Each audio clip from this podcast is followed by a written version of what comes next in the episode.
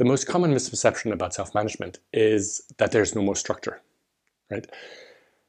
And I can promise that that misperception will happen for a lot of people in your own organization, right? It, it seems like it's almost something we have to go through until we discover, no, no, it's not because we strip away the old layers of hierarchy that we don't have structure, that we don't have roles. And so I think it's critically important that you try to make the new structure as visible as possible. It really has to be visible in ways that people get confronted with the structure of how you work in a self-managing fashion almost every day. And yeah, it, it, it's it feels almost silly to insist on this, but I think it, it will be very useful and will save you a lot of trouble. And so my invitation is for you is make the structure as visible as possible, right?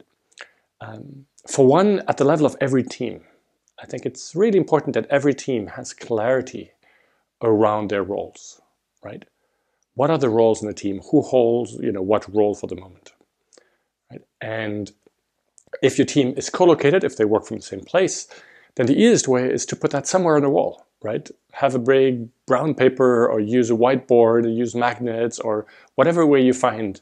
Um, but you know, get it up there on the wall so people see it all the time if they're co-located.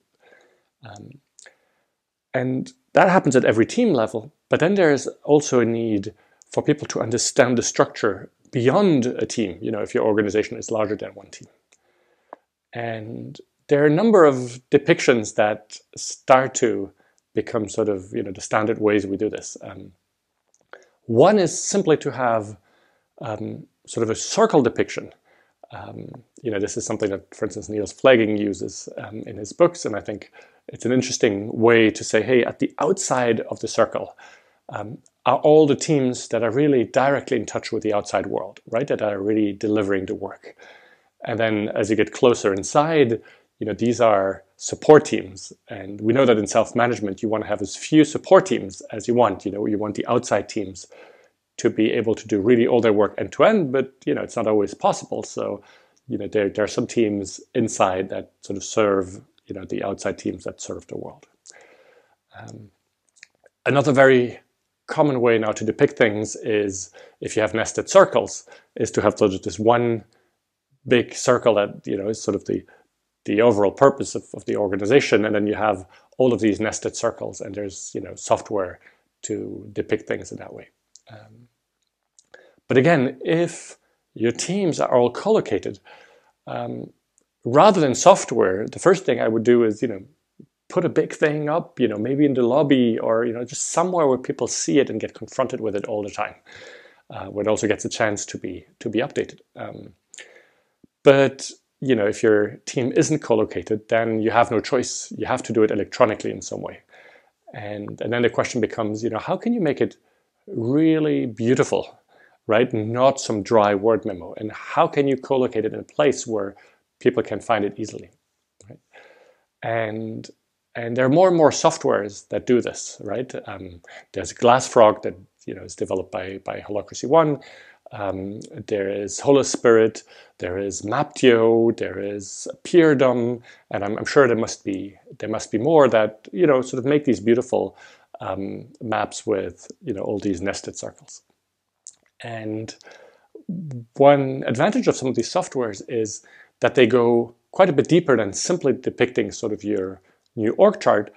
They um, also you know have places where each team can write up its own purpose. Um, you can have you know, detailed descriptions of the accountability of vari various roles. Um, some of these softwares even show how some of the roles are linked to one another. Um, so they often go quite a bit deeper if that's something that you know feels interesting to you. Um, and then you know once you've made that thing and made it really visible, um, it's an interesting question is how do you keep that up to date? right? It's, it's always a tricky question with any org chart. Um, and the two things I've seen is uh, people having dedicated roles to do this. So one person might be, or it might be sort of voluntary task force of people from various teams who take on the accountability to keep this thing up to date.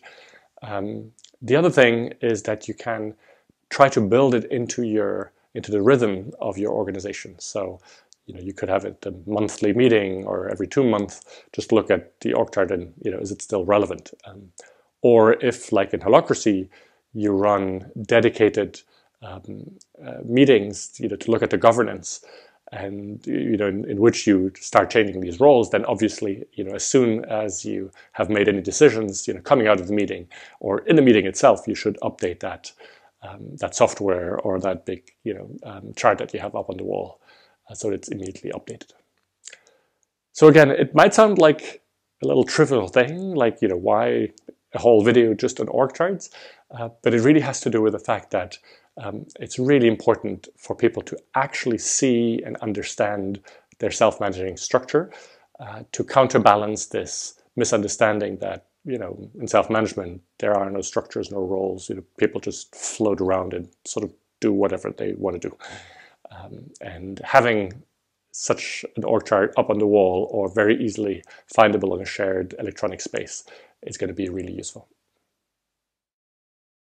Perhaps you've noticed there is no paywall, no monthly membership to access this video series. That's because the videos live in the gift economy. This is how it works. I gift everything that goes into making the videos, my time, energy, and insights, and you get to choose what feels right to gift back. Please take a moment to reflect on what would feel good to give in return to help me continue doing this work. Thank you.